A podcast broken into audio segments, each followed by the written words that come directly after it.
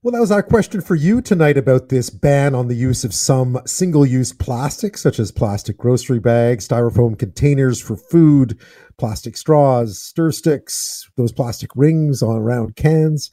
Uh, let me know what you think. Uh, is it a good idea? Are we doing it too fast? Is it going to make a difference? Um, as my previous guest was talking about, um, it may not make a big difference worldwide where the uh, fabrication use of plastics continues to rise. You can go to any parts, many parts of the world, and there are literally plastic bags and water bottles all over the place. Uh, but certainly in this case, he felt that Canada leading by example was a good thing. Well, one of the industries that will be on the front lines of this change is our restaurants. We know that they've had a tough time over the past few years with closures and seating restrictions and so on.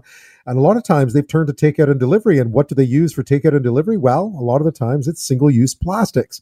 So, already relatively tight times to eliminate those. Is the industry ready? Can it be done on time? And what impact might it have on us, the customer? With more on that, I'm joined by Olivier Bourbeau. He's the Vice President of Restaurants Canada. Thanks so much for your time tonight. Thank you for having me. So, just first reaction. Uh, I gather the Restaurants Association has been generally quite supportive of some of these measures, but but just what kind of impact might it have? Uh, the impacts will will be uh, really serious, uh, meaning that uh, first thing first, we need safety. Um, uh, safety is number one in terms of food for our customers.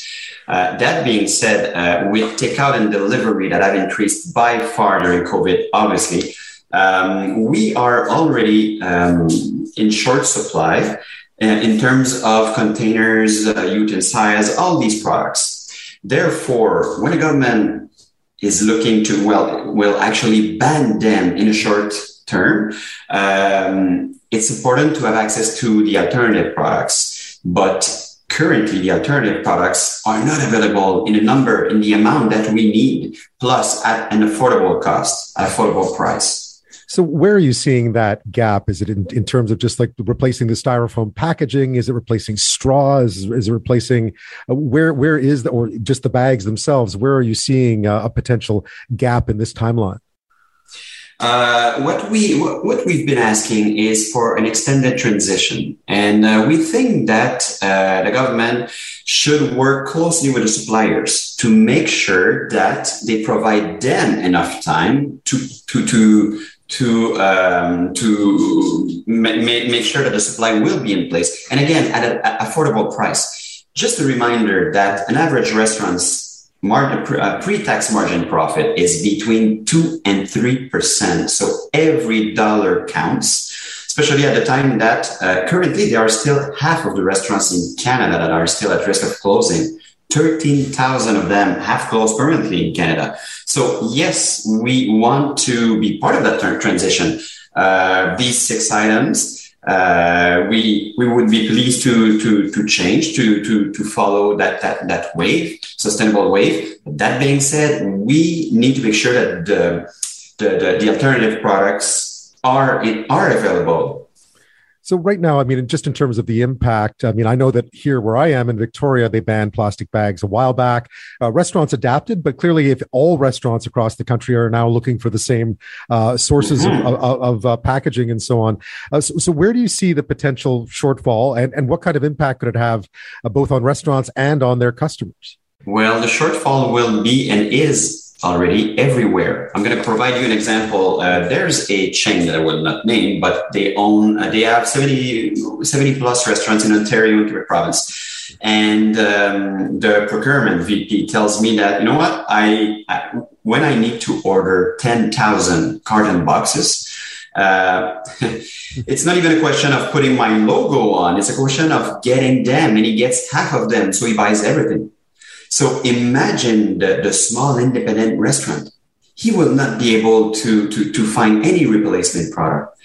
Um, so, so, so, so in this case, again, I, I what, what we are asking is, is, to make sure that the transition time will be long enough and, and, and that the government should, they, they, they should accompany the suppliers. They, they will, they should support them. Just make sure that they will be able to deliver do you get the impression the government has a good concept of just what the sort of supply chain uh, impact would be of passing these sorts of rules especially with one coming into force in a year right one is one is about 11 months away now Yes, yes, and no, actually, because no one could could have predicted uh, the, all the cons- consequences of COVID, obviously. Uh, so the government uh, tried to adapt. Um, of course, they want also to push policies forward, environmental uh, policies, sustainability policies, which makes sense, of course. But um, they, I think that they are between a rock and a hard place, just like we are, and uh, they, they definitely need to uh, to support us, to support uh, the retail industry, the food industry, but uh, moreover the suppliers. Uh, again, um, at an affordable price as well. Um, we uh, we sometimes hear that just to change um, to make the transition for the for, for, for the containers themselves and the utensils and everything, just the containers it could uh, it could increase our our uh, charges by 125 percent. So it's it's it's it's huge for us, especially since uh, takeout and delivery uh, have increased, and they they are here to stay at that level for mi- minimum six months or a year. Uh, we are pleased that that, that the citizens that, that our customers continue to do that. Uh, because obviously our dining rooms, um, well, they are full of people, but we are not open every day. Labor shortage, uh, several uh, problematics. So every again, every dollar that we can have, just make sure to pay the rent and to pay our employees. Well, it's really important for us. So, what kind of timeline would then make sense to uh, to the restaurant business, or are there any particular items such as plastic bags that you might find it easier to phase out in that timeline, and, and you just need some room on some of the other ones? It, it, it's an excellent question. It, it's really difficult to say. Um, I would have to ask. I, I, I want to uh, um, send them a question, but I would have to ask a supplier just to, to, to ask them uh, to ask him uh, when when are you planning to be able to provide retail in us uh, all these products. Um, so I, I we are not in a position right now to provide the answer, but uh, and, and, I apologize for that. But uh, we we don't want to ask for five, ten years, something like that, because we want to be part of the transition. But uh, we it, it's going to be important that all stakeholders will work together and will make sure that the, the transition um, is being done done perfectly. So, last question, uh, Olivier, the timeline you've heard today is that realistic? As we speak, I doubt it would be realistic um, because it's already difficult to get the plastic ones right now.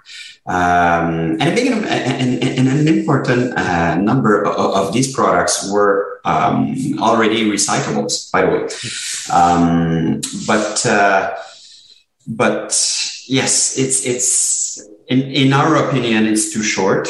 Uh, so, which is why uh, we recommend the government to make sure to work closely with suppliers, make sure that uh, it's going to be uh, possible for them. Olivier Bourbeau, thank you so much for your time tonight. Thank you very much.